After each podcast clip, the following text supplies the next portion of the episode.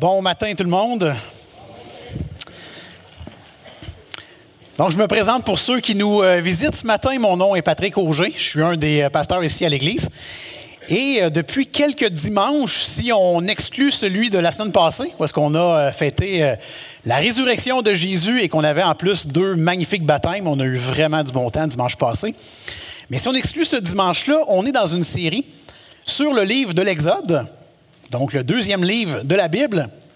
On est dans les chapitres 16 à 40. Le thème de notre série, c'est de la délivrance à la gloire. Et on avance tranquillement, chapitre 16, on est rendu aujourd'hui au chapitre 19, et on voit vraiment ce peuple tant chéri par Dieu, qui a vécu une délivrance physique, qui s'apprête à vivre une délivrance aussi dans leur, de leurs péchés. Dieu s'apprête à faire une alliance avec eux. Ce sont des choses qu'on va voir aujourd'hui. Mais avant de tourner dans notre, dans notre texte,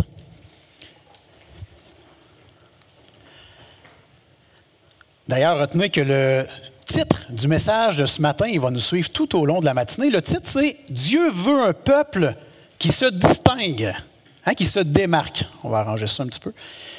Un peuple qui se distingue ou qui se démarque. Levez pas la main. Est-ce qu'il y en a parmi vous qui avaient déjà eu une mention d'honneur, une récompense, un diplôme? Peut-être que les plus jeunes ici nous écoutent, puis euh, à l'école, vous avez eu euh, un diplôme pour euh, des bonnes notes. Peut-être que les bonnes notes, c'est moins votre fort, mais la persévérance, par contre, vous avez peut-être eu un diplôme pour ça. Au travail, présentement, j'ai euh, mon équipe, on est nominé. C'est pas parce que moi j'ai fait quelque chose de particulier, c'est juste que quelqu'un a vu qu'on a fait quelque chose de particulier. On est nominé à travers le CIUS, donc le réseau de la santé ici dans la région, pour meilleur esprit d'équipe et de collaboration. Je savais même pas que ça existait. Comme je vous dis, ça fait un an environ que je suis euh, dans le réseau de la santé. Et euh, en juin, on a une grosse soirée, appelle ça le Gala Reconnaissance. Et toute mon équipe, on est invité à aller là. On est plusieurs nominés dans différentes catégories. Et euh, nous, ben, meilleur esprit d'équipe et de collaboration. Donc, j'ai bien hâte de voir qu'est-ce qu'il y en a. Mais vous savez, sur Terre, lorsqu'on est nominé, c'est habituellement parce qu'on a fait quelque chose de spécial. Êtes-vous d'accord avec moi? C'est rare qu'on dise à quelqu'un, je te donne une récompense parce que tu n'as rien fait. D'habitude, on ne donne pas de récompense pour ceux qui n'ont rien fait. Mais avec Dieu, lorsque Dieu choisit son peuple, c'est pas parce que le peuple a fait quelque chose de spécial. Hein, Israël, le peuple d'Israël qu'on voit actuellement, euh, clairement, il n'avait pas fait quelque chose de spécial. On l'a vu hein, à travers les dimanches. On voit que c'est un peuple de chialeux. La réalité, c'est ça. Ils se plaignent beaucoup. Et malgré ça, Dieu les aime.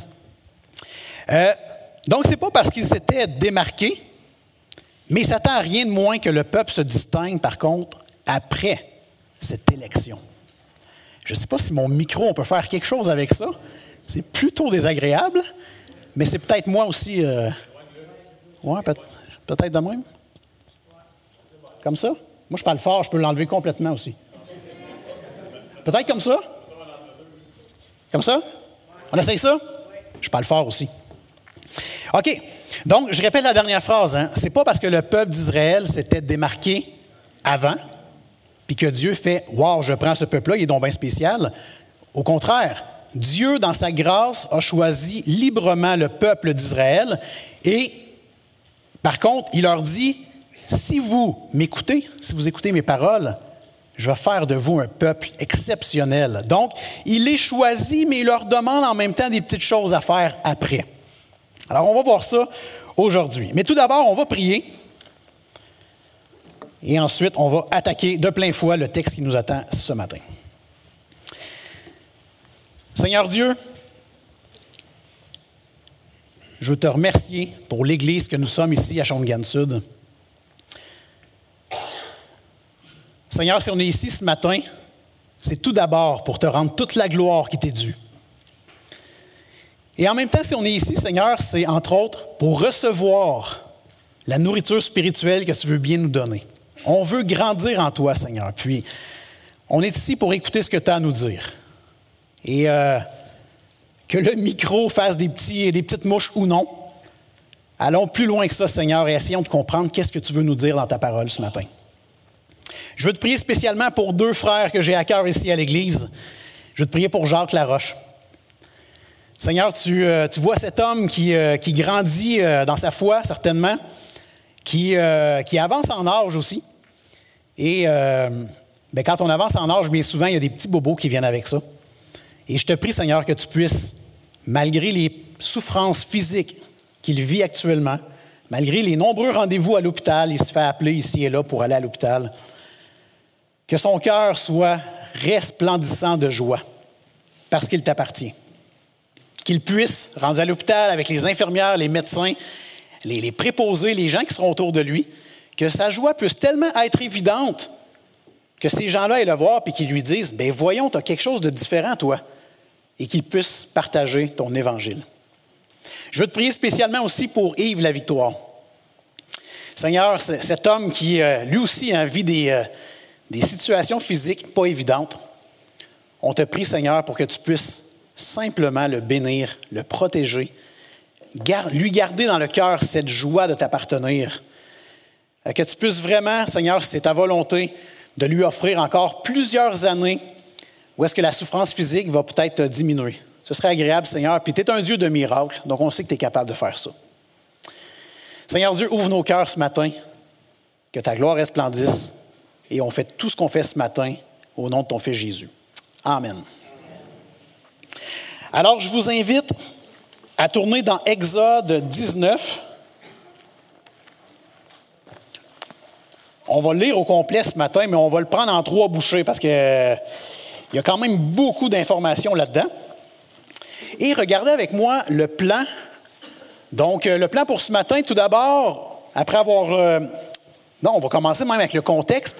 Ensuite, on va voir que Dieu veut un peuple qui se distingue par son obéissance envers lui. Donc, dans les versets 1 à 6, on va voir ça. Dieu veut un peuple qui se distingue aussi par un mode de vie pur. C'est ce qu'on nous allons voir dans les versets 7 à 15. Et Dieu veut un peuple qui se distingue parce qu'il a la crainte de l'Éternel. Hein, il veut un peuple qui a la crainte de l'Éternel. C'est drôle, ce matin, à la première heure, la classe ici, on voyait la crainte des hommes. À la deuxième heure, on voit la crainte de l'Éternel. Donc, on a une belle, euh, de belles informations en lien avec tout ce qui a rapport avec la crainte. Et finalement, on aura une conclusion. Je vous fais un résumé rapide d'où est-ce qu'on est rendu. Hein, pour euh, des fois les gens qui s'ajoutent à nous euh, dimanche après dimanche, sachez que quand on a commencé, on a commencé ici euh, dans Exode 16, mais il faut venir un petit peu avant, Exode 14. On voit que Dieu a fait sortir son peuple du pays d'Égypte. Il les amène vers la terre promise. C'est juste qu'il y a un obstacle entre l'Égypte et la terre promise, puis ça s'appelle la mer Rouge. La mer, euh, ça ne se traverse pas nécessairement comme on veut quand il y a des centaines de milliers, voire des millions de personnes qui traversent en même temps, des troupeaux, des enfants. Euh, là, on se met à avoir un méchant problème. Et donc, le peuple dit à Moïse, en bon québécois, c'est quoi la joke?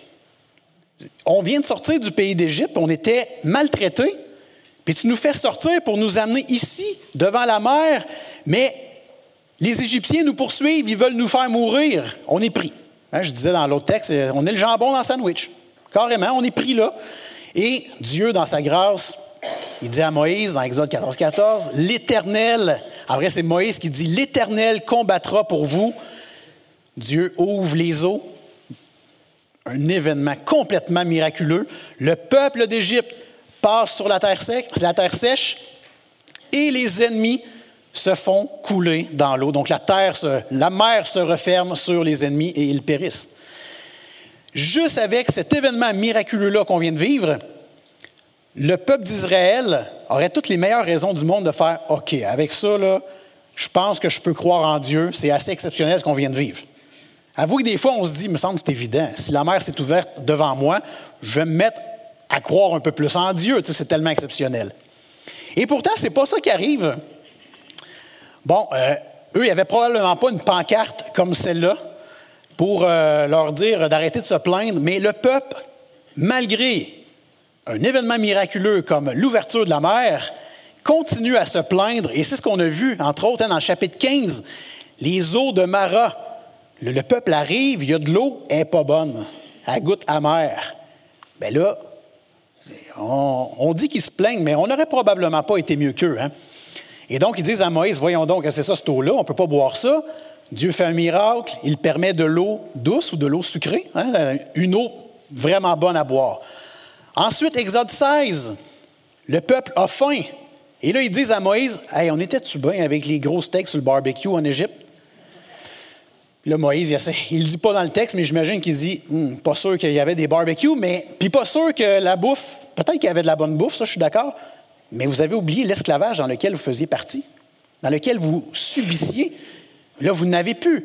Mais malgré ça, Dieu est bon, il leur offre les cailles et la manne. On arrive au chapitre 17. Ils sont dans un désert, puis ils n'ont pas d'eau. On vrai dire, ils partent de quelque chose qui était presque un désert, puis ils continuent, puis ils arrivent dans un autre désert, et là, tout le peuple se met à avoir soif. Et encore une fois, le peuple se plaint, il n'y a pas d'eau. Certainement qu'il y a des raisons humaines de le faire, mais après ce qu'on a vu, l'ouverture de la mer, on peut croire que Dieu va faire un miracle et c'est exactement ce qu'il va faire. Il va permettre que de l'eau coule du rocher à Horeb. Ensuite, on arrive un peu plus loin dans le chapitre 17. On a la victoire sur Amalek. Hein, L'image vaut mille mots. C'est une victoire, encore une fois miraculeuse, où lorsque Moïse a les bras dans les airs, le peuple d'Israël a l'avantage sur le peuple d'Amalek. Et lorsqu'il a les bras baissés, ben c'est le peuple, c'est Amalek qui a le dessus. Finalement, le peuple d'Israël gagne. On arrive au chapitre 18, juste avant notre chapitre d'aujourd'hui, et là on voit que Moïse écoute son beau-père. Pour ceux qui ont un beau-père, c'est toujours intéressant d'écouter son beau-père. Pas juste parce qu'il est ici présentement et qu'il m'écoute, mais absolument, assurément, les beaux-pères ont de bons conseils. Dans le cas de Moïse, son beau-père a eu un excellent conseil. Jétro, qui s'appelle. Il l'a eu, il l'a vu Moïse, puis il a fait, ben voyons donc, tu juges le peuple du matin au soir. Les gens viennent te voir pour différentes causes associées avec le peuple, et toi, tu n'arrêtes jamais, tu vas te brûler. Puis je me rappelle quand Gilles a apporté le message, ça m'a marqué quand il a dit, en vrai c'est le texte, hein, le texte dit, le beau-père dit à Moïse, c'est pas bien ce que tu fais. Il a eu le culot de lui dire, c'est pas bien ce que tu fais. Il parlait à Moïse, Moïse qui est le messager de Dieu.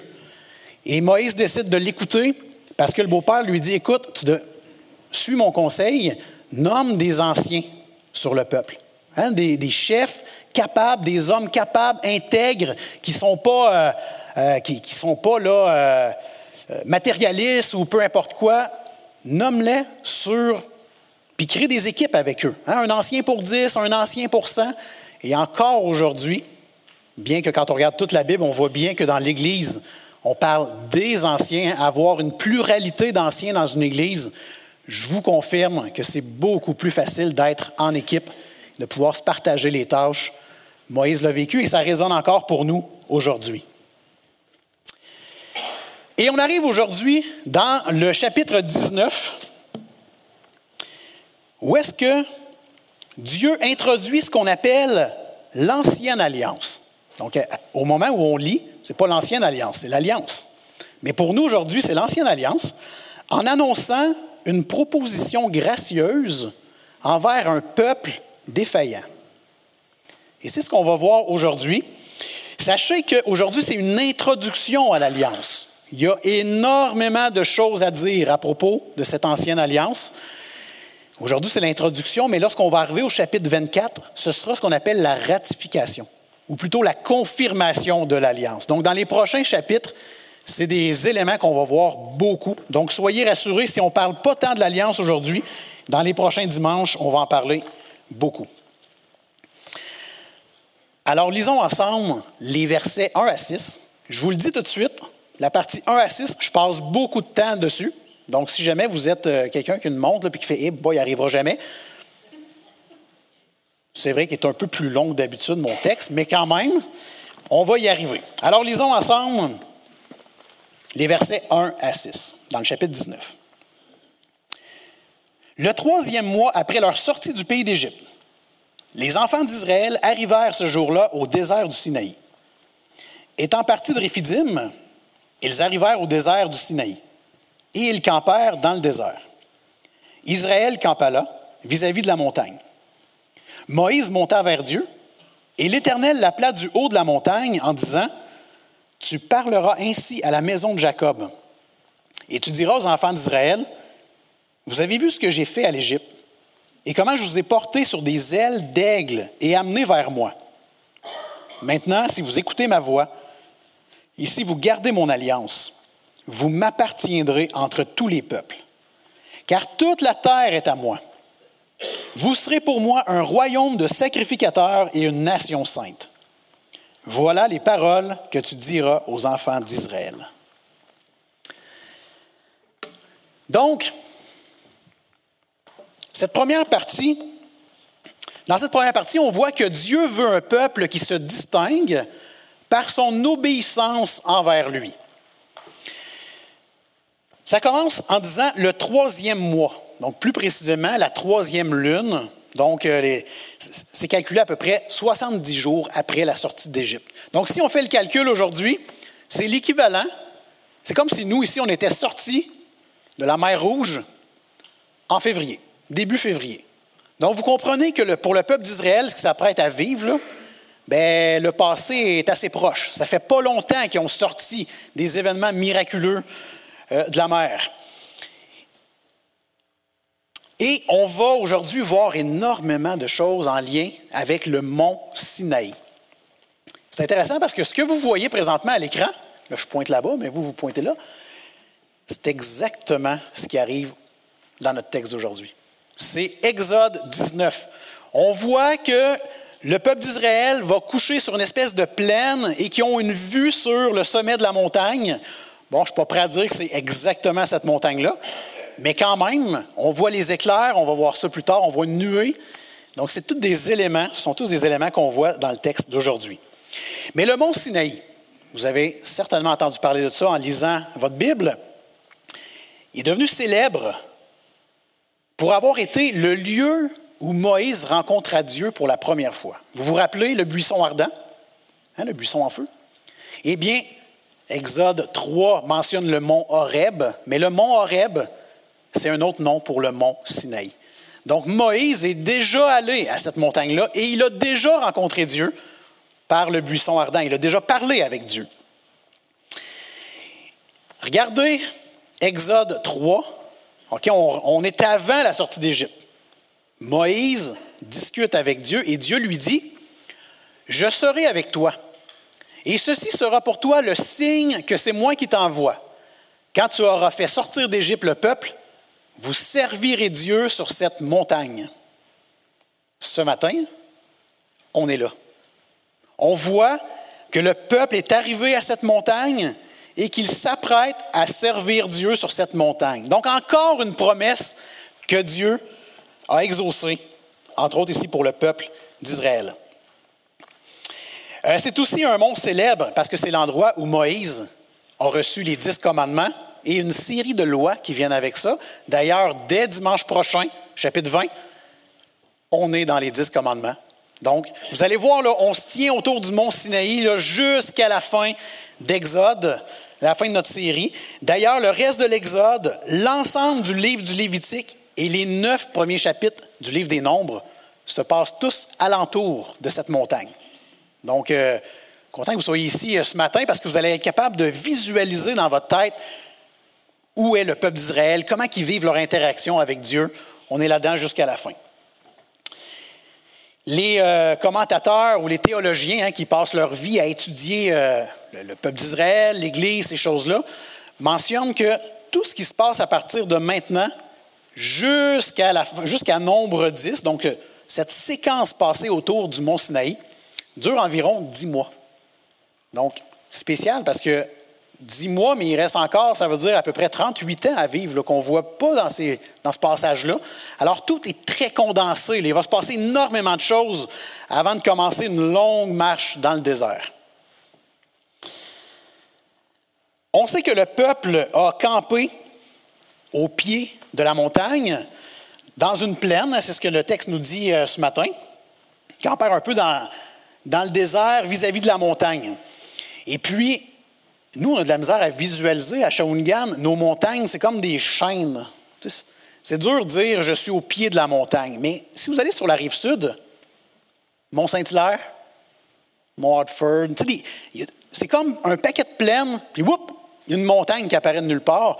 Ça semble être un peu plus ça qu'ils ont vécu. Maintenant, on ne sait pas exactement où est situé le mont Sinaï. Beaucoup ont mentionné ça doit être là, ça doit être là. Euh, je ne sais pas si vous voyez bien, j'ai un petit curseur rouge. L'Égypte est juste à gauche, euh, la mer Rouge est en bas et on sait que le mont Sinaï est dans le secteur de la virgule, euh, je ne sais pas comment on appelle ça, mais le, petit point rouge. Mais je n'oserais pas vous montrer une photo de la montagne en tant que telle d'un coup que ce n'est pas celle-là parce que les, les, commentateurs ne, s'entendent pas pour savoir laquelle. Ce qu'on sait par contre, c'est que ce n'était pas un petit monticule de baseball pour les lanceurs. OK? C'était une montagne assez grosse. Aujourd'hui, les montagnes dans ce secteur-là ont plusieurs sentiers pédestres. Et ce sont des sentiers qui, euh, pour une famille normale, de monter en haut, prend environ deux heures et demie. Donc, c'est pas, on ne parle pas d'un sentier là, à pic, là, comme dans la face d'un singe. C'est vraiment une, marche là, agréable pour euh, les familles. Ça prend environ deux heures et demie monter au sommet. Donc, c'est plus pour que vous vous imaginiez un peu la réalité dans laquelle on, s'apprête à vivre prochainement. Le Nouveau Testament nous parle également du mont Sinaï. Euh, entre autres, à deux occasions, on voit Étienne dans son, euh, discours avant d'être malheureusement tué, martyrisé. Euh, il fait référence au buisson ardent et au fait que Dieu a donné les dix commandements sur cette montagne-là. Et on a dans le livre, euh, dans l'Épître aux Hébreux aussi, où est-ce que l'auteur fait la distinction entre l'ancienne alliance qui a été déclarée sur cette montagne du Sinaï et la nouvelle alliance qui est plutôt sur la montagne de Sion. Je ne m'embarque pas là-dedans, mais on fait quand même référence au mont Sinaï à quelques endroits dans le Nouveau Testament aussi.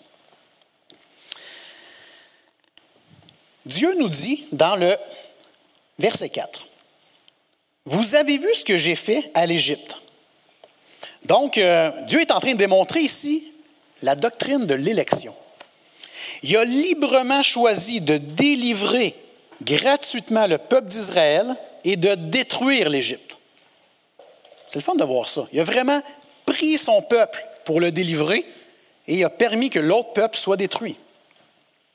Il a appelé Israël à devenir son peuple et à être en alliance avec lui. Puis après ça, il continue, puis il dit, euh, toujours verset 4, Vous avez vu ce que j'ai fait à l'Égypte et comment je vous ai porté sur des ailes d'aigle et amené vers moi. C'est un terme qu'on utilise un peu moins souvent, mais si vous lisez les psaumes, vous allez voir qu'on entend souvent que Dieu est souvent attaché, ou on réfère souvent à Dieu quand on dit à l'ombre de ses ailes, hein, un Dieu protecteur, on est à l'ombre de ses ailes. Regardez juste, euh, ben, je l'ai dit vite, le psaume 17, 8, protège-moi à l'ombre de tes ailes. Psaume 57, 1, je cherche un refuge à l'ombre de tes ailes. Psaume 63, 7, car tu es mon secours et je suis dans l'allégresse à l'ombre de tes ailes. Et là, on a Moïse qui dit dans l'Eutéronome quelque chose de vraiment similaire à ce qu'on voit ici. C'est le cantique de Moïse. Donc Moïse est dans la joie, il écrit à Dieu et il dit ceci. Il l'a trouvé, donc Dieu a trouvé son peuple, dans une contrée déserte, dans une solitude aux effroyables hurlements. Il l'a entouré, il en a pris soin, il l'a gardé comme la prunelle de son œil, pareil à l'aigle qui éveille sa couvée, voltige sur ses petits, déploie ses ailes, les prend, les porte sur ses plumes. L'Éternel seul a conduit son peuple. Il n'y avait avec lui aucun Dieu étranger. Donc, Moïse refait référence à cette idée que Dieu est comme un aigle, puis avec ses ailes, il prend soin de nous. Verset 5. Maintenant, si vous écoutez ma voix, c'est Dieu qui parle, si vous écoutez ma voix et si vous gardez mon alliance, vous m'appartiendrez entre tous les peuples. Donc, euh, le terme de l'alliance ici, ce n'est pas quelque chose de nouveau pour les Israélites. Hein, l'idée d'alliance, de, contrat, c'est des choses qui arrivaient déjà à ce moment-là. Alors, l'alliance conclue entre Dieu et les Israélites, ça a des caractéristiques qui ressemblent à des anciens traités. Là, je ne vais pas vous perdre en histoire ancienne. Moi, le premier, je ne suis pas euh, le plus familier, mais vraiment important de savoir ça. Le peuple d'Israël n'est pas surpris par une telle alliance. Certainement, euh, peut-être surpris que Dieu veut prendre soin d'eux, ça oui, mais le principe de l'alliance, c'est quelque chose qu'ils connaissent déjà. Des traités ont été officialisés euh, entre deux parties. Habituellement, on avait les suzerains, qui est une espèce de seigneur qui, qui a le droit à tout, et un vassal ou des vassaux, qui eux sont un peu la partie faible, donc des sujets. Et euh, à ce moment-là, c'était connu. Le suzerain faisait une alliance avec ses vassaux, et c'est une alliance exactement comme celle que Dieu fait avec son peuple. Le suzerain était la partie forte qui décidait, et les vassaux étaient la partie faible qui devait obéir. Donc c'était quelque chose de connu pour les Israélites.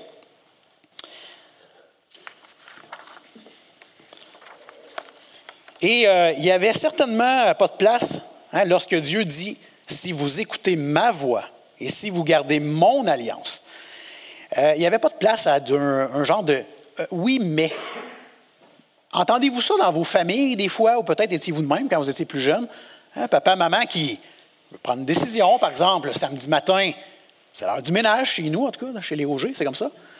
Et euh, quand c'est l'heure du ménage, il y a souvent un. Bien, premièrement, il y a comme un silence radio, comme personne ne veut faire le ménage, mais ils savent que c'est le samedi matin. Et là, on va dire, exemple, les enfants, c'est l'heure du ménage. C'est la phrase qu'on n'a pas le goût de dire, mais qu'on n'a pas le choix. Et là, on entend le fameux euh, oui, mais euh, j'ai un ami qui s'en vient, euh, oui, mais j'ai d'autres choses à faire. Ce que Dieu est en train de faire avec son peuple, il n'y a pas de place à oui, mais. Dieu décide, et c'est pour notre bien, c'est pour le bien du peuple d'Israël à ce moment-là, mais le peuple doit obéir. C'est ce que Dieu demande à son peuple. Et Dieu qui dit, si vous m'obéissez, vous m'appartiendrez entre tous les peuples.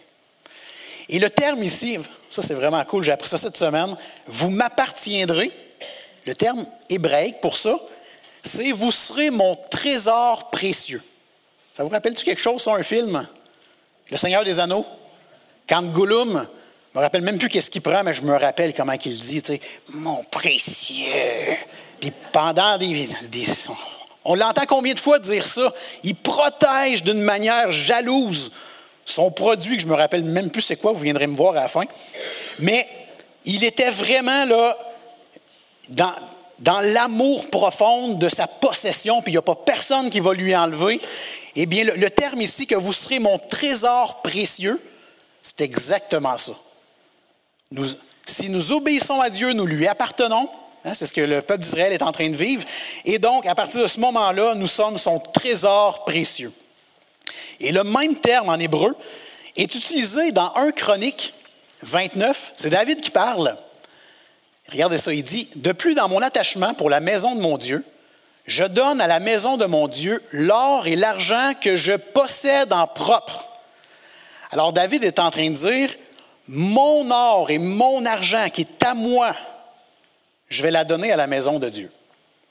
Dieu, lui, ce qu'il dit, c'est, si vous m'obéissez, vous serez à moi. Vous êtes mon précieux, vous m'appartenez. Donc, c'est vraiment lourd de sens, ce, terme-là ici. Ce n'est pas, euh, pas une petite relation, là, un petit contrat qu'on met dans le feu puis tout est fini. Non, non, c'est, éternel, ça appartient. Maintenant, il y a des obligations, entre autres, d'obéir à Dieu, mais quand même. Et autrement dit, ici, Dieu dit, toute la terre est à moi. Donc, oui, mais parmi tout ça, je vous ai choisi. Donc la terre est à moi, mais à l'intérieur de la terre, vous, vous êtes mon peuple. Et contrairement à Pharaon, hein, on s'entend, c'est très frais dans leur mémoire, le peuple d'Israël, Dieu n'impose pas son autorité aux Israélites contre leur gré. Le peuple est libre de rejeter l'invitation du roi, de Dieu. Car ça exige une loyauté exclusive. Le peuple doit être prêt à obéir pleinement à Dieu. Sauf qu'en faisant ça, mais ces anciens esclaves, s'apprêtent à vivre dans une perspective merveilleuse. Donc, ils le savent que d'appartenir à Dieu pourrait leur donner des privilèges.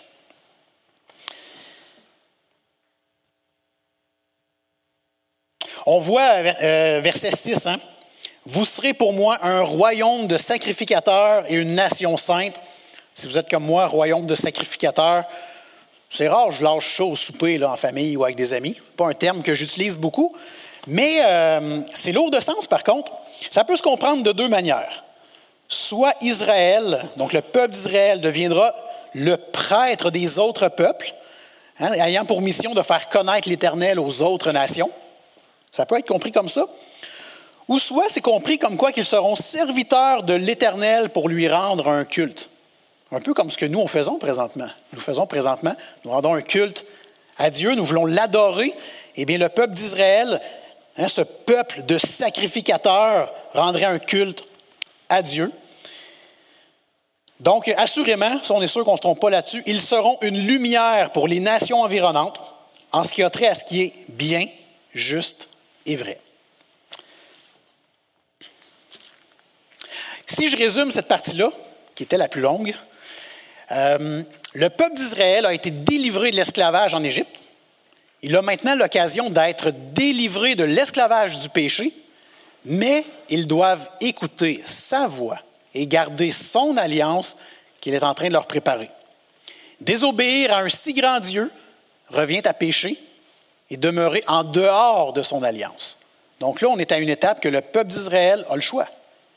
Obéir et appartenir à Dieu désobéir et être en dehors de l'alliance. Lisons maintenant les versets 7 à 15 qui nous montrent que Dieu veut un peuple qui se distingue par un mode de vie pur. Verset 7. Moïse vint appeler les anciens du peuple et il mit devant eux toutes ces paroles comme l'Éternel le lui avait ordonné. Écoutez bien ça. Le peuple tout entier répondit, nous ferons tout ce que l'Éternel a dit. Moïse rapporta les paroles du peuple à l'Éternel. Et l'Éternel dit à Moïse, Voici, je viendrai vers toi dans une épaisse nuée, afin que le peuple entende quand je te parlerai, et qu'il ait toujours confiance en toi. Moïse rapporta les paroles du peuple à l'Éternel. Et l'Éternel dit à Moïse, Va vers le peuple, sanctifie-les aujourd'hui et demain, qu'ils lavent leurs vêtements qu'il soit prêt pour le troisième jour, car le troisième jour, l'Éternel descendra aux yeux de tout le peuple sur le mont Sinaï. Tu fixeras au peuple des limites tout autour, et tu diras, Gardez-vous de monter sur la montagne ou d'en toucher le bord. Quiconque touchera la montagne sera puni de mort. On ne mettra pas la main sur lui, mais on le lapidera, ou on le percera de flèches, animal ou homme. Il ne vivra point. Quand la trompette sonnera, ils s'avanceront près de la montagne. Moïse descendit de la montagne vers le peuple, il sanctifia le peuple et ils lavèrent leurs vêtements.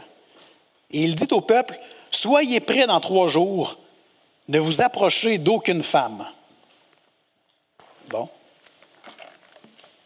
La dernière partie, ne partez pas trop vite dans vos pensées, on va bien l'expliquer. Mais euh, vous savez, il existe, il existe une maladie qui s'appelle le déficit immunitaire combiné sévère. C'est une histoire vraie qui euh, donne froid dans le dos, ce que je vous explique là, mais qui va nous aider à comprendre la suite. Cette maladie-là, que vous avez peut-être déjà pas retenue, c'est correct, ce qu'elle fait en vrai, c'est qu'elle rend déficitaire ou elle fait en sorte que si une personne est atteinte de cette maladie-là, dès qu'il y a une bactérie ou un virus qui le touche, le pourcentage est extrêmement élevé d'une mort certaine. Et on a un jeune homme du nom de David Vetter, qui est né en 1971, mort en 1984. Et durant ces 12 années de sa vie, il a vécu dans une chambre qu'on appelle une chambre en plastique stérile. C'était tellement dangereux qu'il meurt d'une bactérie. Et on s'entend, on est entouré de, bactéries ici. Je nomme pas des gens, c'est une situation. Et euh, ça fait en sorte que si lui est en contact avec ça, euh, il peut mourir.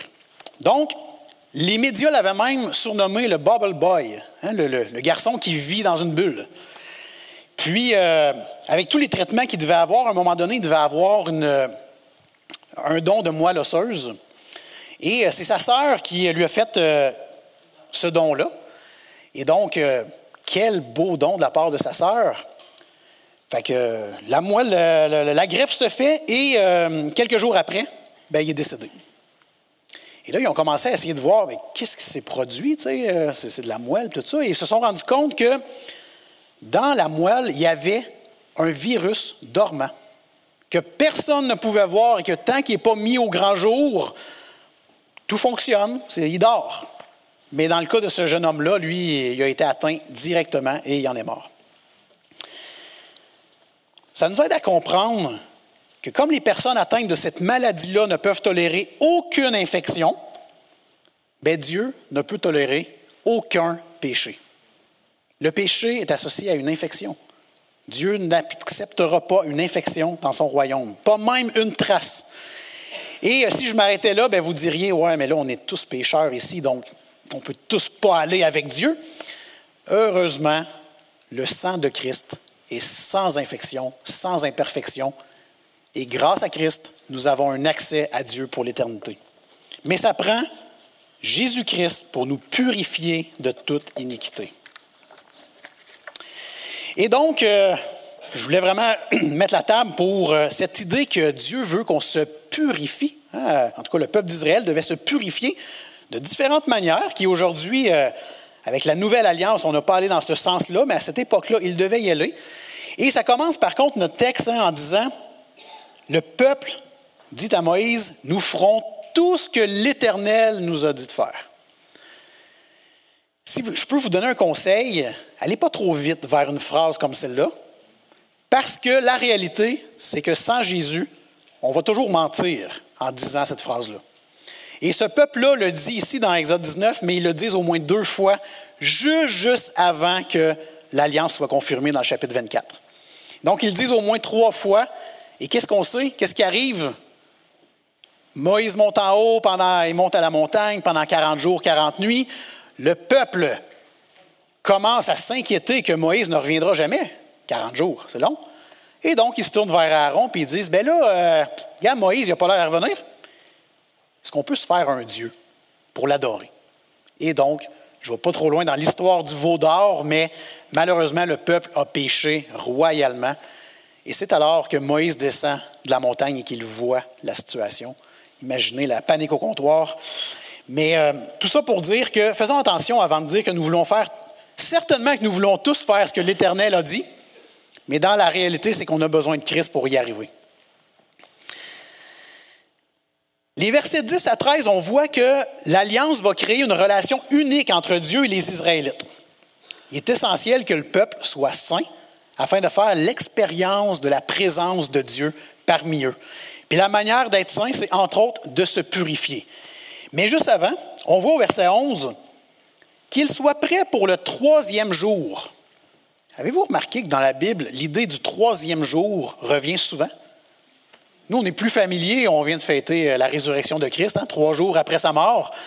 Donc, on est familier avec ça, mais il y a une autre histoire aussi. En vrai, il y a plusieurs histoires, mais pensons aussi à Abraham. Dans Genèse 22, Dieu lui dit, va à tel endroit avec ton fils Isaac, et dans trois jours, mets-le en sacrifice. Et euh, Abraham marche pendant trois jours avec son fils. Il a tous les outils pour aller faire un sacrifice à l'Éternel. Trois jours. Il sait ce qui s'en vient. Il a le temps d'y réfléchir. Il a le temps de se préparer, parce que ça ne devait pas être comique. Et, euh, ben, encore une fois, par un miracle de Dieu, ce n'est pas Isaac qui sera le sacrifice, ce sera un animal. Mais quand même, imaginez ces jours-là à se préparer dans l'attente, à être patient. Et on voit que Dieu prépare souvent son peuple en lui demandant de, réfléchir dans les trois prochains jours. C'est exactement ce qu'on vit ici. Hein. Mais si on revient à Abraham, il ne pouvait pas agir spontanément ou impulsivement en obéissant à la parole de Dieu. Il devait se préparer, réfléchir. Et c'est la même chose pour les Israélites dans le texte d'aujourd'hui. Ils sont au pied du mont Sinaï. Ils savent que Dieu s'en vient. Ils vont, ils vont le voir, ils vont du moins l'entendre parler. Il va se produire quelque chose. On ne sait pas quoi, mais il va se produire quelque chose. Et Dieu lui dit, soyez prêts parce que dans trois jours, il va se passer quelque chose. Et le trois jours donne, encore une fois, l'occasion au peuple de se purifier, de réfléchir à l'alliance qu'ils s'apprêtent à vivre avec leur Dieu. Donc, euh, voilà, ça m'amène, euh, ça m'amène au bout de quétaine ou romantique, ça dépend de quel bord vous êtes.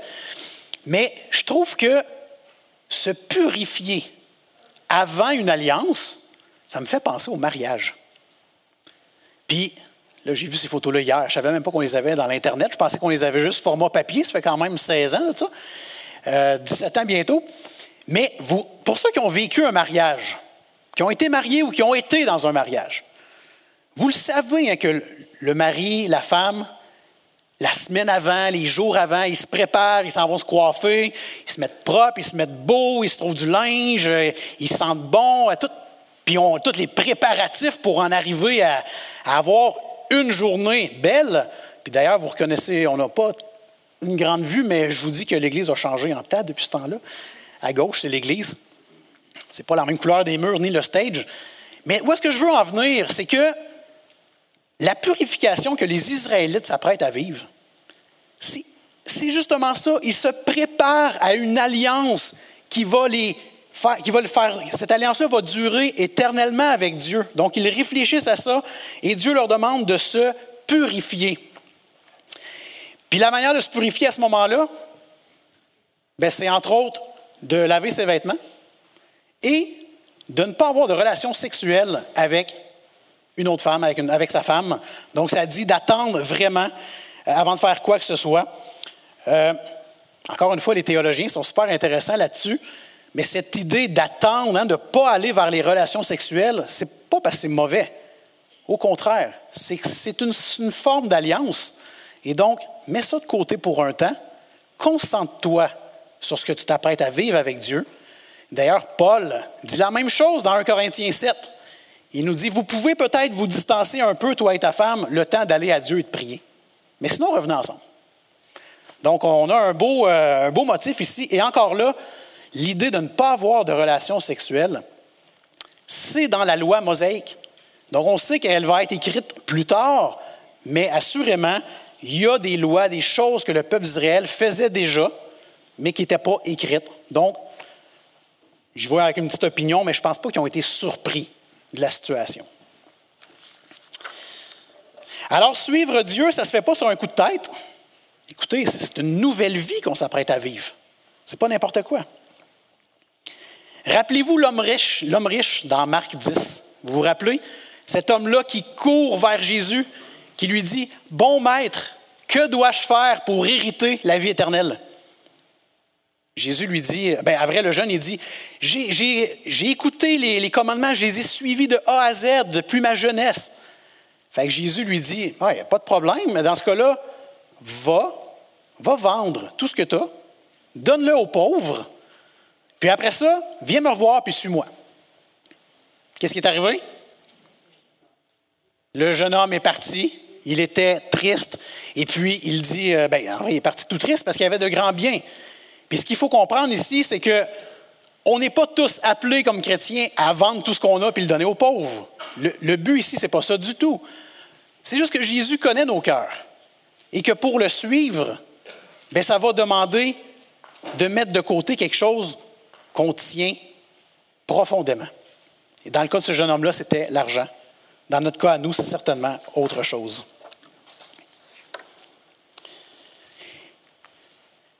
Lisons ensemble maintenant les versets 16 à 25.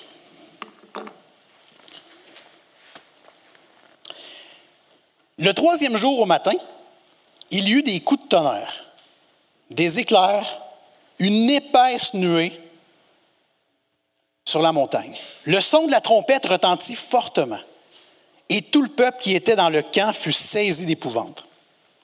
Moïse fit sortir le peuple du camp à la rencontre de Dieu ils se placèrent au bas de la montagne. Le mont Sinaï était tout enfumé parce que l'Éternel y était descendu au milieu du feu. Cette fumée s'élevait comme la fumée d'une fournaise et toute la montagne tremblait avec violence. Le son de la trompette retentissait de plus en plus fortement Moïse parlait et Dieu lui répondait à haute voix. Ainsi l'Éternel descendit sur le mont Sinaï, sur le sommet de la montagne. L'Éternel appela Moïse sur le sommet de la montagne et Moïse monta. L'Éternel dit à Moïse, Descends, fais au peuple la défense expresse de se précipiter vers l'Éternel pour regarder, de peur qu'un grand nombre d'entre eux ne périssent. Que les sacrificateurs qui s'approchent de l'Éternel se sanctifient aussi, de peur que l'Éternel ne les frappe de mort. Moïse dit à l'Éternel, Le peuple ne pourra pas monter sur le mont Sinaï, car tu nous en as fait la défense expresse en disant, Fixe des limites autour de la montagne et sanctifie-la. L'Éternel lui dit, Va, descends, tu monteras ensuite avec Aaron, mais que les sacrificateurs et le peuple ne se précipitent point pour monter vers l'Éternel, de peur qu'il ne les frappe de mort.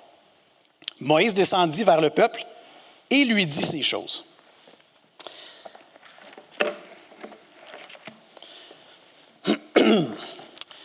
Donc, on voit ici que Dieu veut un peuple, désolé pour la voix, j'espère que je ne la perdrai pas comme là quelques mois. Dieu veut un peuple qui se distingue parce qu'il a la crainte de l'Éternel. Savez-vous qu'est-ce que ça veut dire avoir la crainte de l'Éternel? Avoir la crainte de l'Éternel, c'est pas nécessairement avoir peur puis trembler. Certainement que dans le cas où les Israélites vivent actuellement, ils devaient avoir peur puis ils devaient trembler. Euh, on sait que Moïse a parlé avec Dieu déjà à cette montagne-là. Mais là, ce qu'on voit présentement, hein, écoutez, là, des coups de tonnerre, des éclairs, une épaisse nuée, hein, un son de la trompette. On ne sait pas d'où vient cette, cette trompette-là, mais assurément, ça devait faire peur, ces choses-là.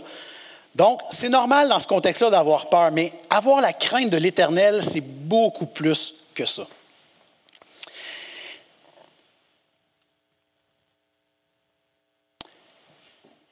Ce que je m'apprête à vous dire, j'ai vérifié avec ma fille avant. Ah, d'ailleurs, elle est là. Alors, Léane, hein, elle ressemble même. Léane, elle a des craintes, des fois. Léane, elle a peur que la maison passe au feu. Ça arrive souvent. D'ailleurs, elle prie le soir régulièrement Seigneur, je te prie que la maison ne passe pas au feu. Pour elle, ça, ça lui fait peur, cette chose-là. Léane, elle a des cours de natation, mais quand elle arrive au cours le samedi matin, elle nous dit souvent J'ai peur de ne plus me rappeler comment nager. Et une chose qui est réglée, mais pendant des années, elle avait peur qu'on l'oublie en haut à l'école du dimanche. Puis qu'on s'en aille dîner, puis qu'elle passe la, la journée, la semaine ici. Ça, c'est réglé, cette partie-là, heureusement. Mais vous savez, ces peurs-là, Là, je prends des peurs d'enfants. Peut-être que vous, vous avez des peurs très semblables à celles-là, peut-être différentes, mais assurément, les peurs qu'on voit ici, c'est irrationnel. Le pourcentage que ça arrive pour vrai, c'est quand même très limité. Ça peut arriver. Mais si on se met à avoir peur à tout ce qui peut arriver, je vous garantis qu'on ne vivra pas bien dans notre vie. Ça, ça va être long. Maintenant, la crainte de Dieu, c'est pas, pas ça. La crainte de Dieu, c'est de savoir que lui va chasser tous les autres, toutes les autres peurs. Hein, la seule crainte que nous devons avoir, c'est la crainte de Dieu. Dans Proverbe, Proverbe 1,7, ça dit La crainte de Dieu est le commencement de la sagesse. Et donc, craindre Dieu, c'est lui offrir respect et honneur. C'est de lui obéir, coûte que coûte même lorsqu'il nous dit de faire quelque chose qui ne fait aucun sens. Entre autres, l'idée de le glorifier un dimanche matin au Québec. Pour des gens à l'extérieur, ça ne fait aucun sens. Mais de qui avons-nous peur? Des humains, la crainte des hommes autour de nous? Ou la crainte de Dieu, une saine crainte de Dieu, où est-ce qu'on va venir le révérer même si on risque de se faire juger? Et donc, c'est de cette crainte-là qu'on parle ici lui rendre respect, honneur. Euh, Dieu exige l'obéissance, mais en échange, si je peux m'exprimer ainsi, il nous libère de toutes les autres peurs. La peur des circonstances, la peur des ennemis ou toute autre chose. Mais il nous demande de le craindre. on a un Dieu tout-puissant. Il peut tout faire. Cette semaine, ma piscine a pété. Puis là, je me suis dit, mais non, mais là, ça n'a pas de bon sens, ça va coûter cher. Puis là, je me, mets à, m'embarquer dans des craintes de on n'aura pas de piscine cet été. On s'en fout quand on y pense, mais ça serait plate quand même. Puis là, je me dis, ah non, là, ça va coûter cher. Et là, on se met à réfléchir. Et là, on oublie que Dieu est au contrôle. Puis lorsque Dieu est au contrôle, il va faire des miracles avec ça. Puis je vous tiendrai au courant, ça sera quoi le miracle qu'il fera dans les prochaines semaines. Mais sachez qu'avoir des craintes, des fois, là, on fait un pas de recul puis on fait Non, mais ça n'a pas de bon sens. Je suis un enfant de Dieu. Dieu va faire ce qu'il veut avec ça. C'est de lui que je dois avoir cette saine crainte. Donc, lui offrir toute la gloire puis dire Seigneur, fais ce que tu veux avec ça. Donc, ça, c'est une des façons de faire. Mais les chrétiens, assurément, se distinguent parce qu'ils ont la crainte de l'Éternel, mais c'est une crainte qui nous amène à lui obéir, à l'adorer et à se rappeler et à se rappeler comment il est grand et puissant. Et surtout, comment il nous aime. Ah, petite formule mathématique pour ceux qui aiment euh, les mathématiques. Donc, adorer Dieu plus servir Dieu égale la crainte de Dieu. Donc, soyez toujours dans ses parvis, soyez toujours en train de le louer, de l'honorer, et la crainte de Dieu va devenir tellement agréable finalement. Chaque fois qu'on vit quelque chose, oh, Dieu il pense quoi? Oh, Dieu va faire quoi? Laissons-le agir dans notre vie. C'est ça la crainte de Dieu. Conclusion. Puis j'invite le, groupe de louanges déjà à s'avancer. Vous voyez, on passe des, euh, des, dimanches à voir un peu ce que Dieu a fait avec le peuple d'Israël, mais on ne doit pas oublier qu'on a le même Dieu que le Dieu d'Exode 19. Et ce Dieu-là a créé des choses, a fait des, a créé des alliances. Entre autres, il y a eu cette alliance-là, mais il y a une autre alliance qui s'appelle la Nouvelle Alliance en Jésus-Christ. Donc, pour tous ceux qui ont mis leur foi, leur confiance en Jésus, qui se sont repentis de leurs péchés et qui croient que la mort de Jésus à la croix et la résurrection de Jésus trois jours après, ben, c'est ce qui fait qu'on peut aller au ciel avec Dieu pour l'éternité, dans un milieu parfait, ce qu'on appelle le paradis. Écoutez, ceux qui croient ça, n'est-ce pas merveilleux de savoir qu'on a un si grand Dieu qui a fait une alliance avec le peuple d'Israël, mais qui continue à nous poursuivre et nous aimer aujourd'hui? Et l'apôtre Pierre, dans sa lettre qui est écrite, qu'on voit dans la Bible, 1 Pierre 2,9, nous dit quelque chose à nous les chrétiens. Ça vaut la peine de réfléchir là-dessus. Vous, au contraire, vous êtes une race élue, un sacerdoce royal, une nation sainte, un peuple acquis afin que vous annonciez les vertus de celui qui vous a appelé des ténèbres à son admirable lumière. Vous qui autrefois n'étiez pas un peuple et qui maintenant êtes le peuple de Dieu, vous qui n'aviez pas obtenu miséricorde et qui maintenant avez obtenu miséricorde. Notre église locale ici à Shawinigan-Sud fait partie de la grande église dont Christ est la tête et le chef. Nous reflétons ici une partie du corps de Christ à travers le monde, hein, qu'il soit passé ou actuel. Et heureusement, comme chrétien, ben, on n'a pas besoin de trois jours pour réfléchir à notre alliance avec Dieu. Notre futur est déjà entre les mains de Dieu, par l'œuvre de Jésus-Christ à la croix. Notre avenir est assuré. Est-ce que vous le croyez? Notre avenir est assuré. On n'a pas à craindre ce qui s'en vient dans notre vie. Mais parce que notre avenir est assuré, on désire faire une œuvre excellente pour un si grand Dieu et on doit continuer à réfléchir et à se poser des questions. Peut-être même prendre trois jours des fois pour se dire comment je veux vivre ma vie chrétienne?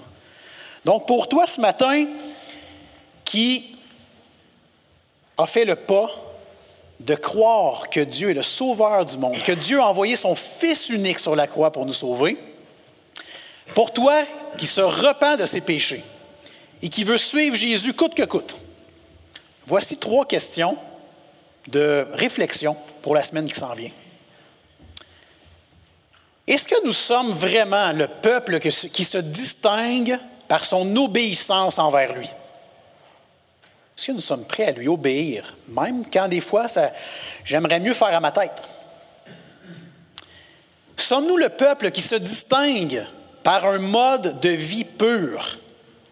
Certainement qu'aujourd'hui, euh, ce n'est pas le principe d'aller laver nos vêtements, mais plutôt de prendre un temps dans les Écritures, de la méditer, de voir ce que Dieu a à nous dire, de garder du temps euh, dans la soirée peut-être pour prier avec son épouse, avec ses enfants? Est-ce qu'on veut vraiment un mode de vie pur? Et troisièmement, sommes-nous le peuple qui se distingue parce que nous avons la crainte de Dieu? Puis je ne veux pas faire du pouce sur la, formation qu'on a le, premier dimanche, parce que, pas le premier dimanche, mais à la première heure, parce qu'il y a plusieurs classes, mais la classe qu'on est en train de, vivre ici le dimanche matin, dans cette classe-ci, à la première heure, c'est sur la crainte des hommes. On va traverser tranquillement un coup qu'on aura compris qu'est-ce que la crainte des hommes. On va aller comprendre qu'est-ce que la crainte de Dieu. Donc, je vous encourage à vous poser ces questions-là tout au long de la semaine. Je veux terminer en vous disant que je vous aime et gardons tous ensemble ici, d'une manière individuelle, mais en tant qu'Église, gardons nos yeux rivés sur ce si grand Dieu qui veut non seulement être notre Dieu, mais qui veut nous aimer, nous chérir et nous protéger. Amen.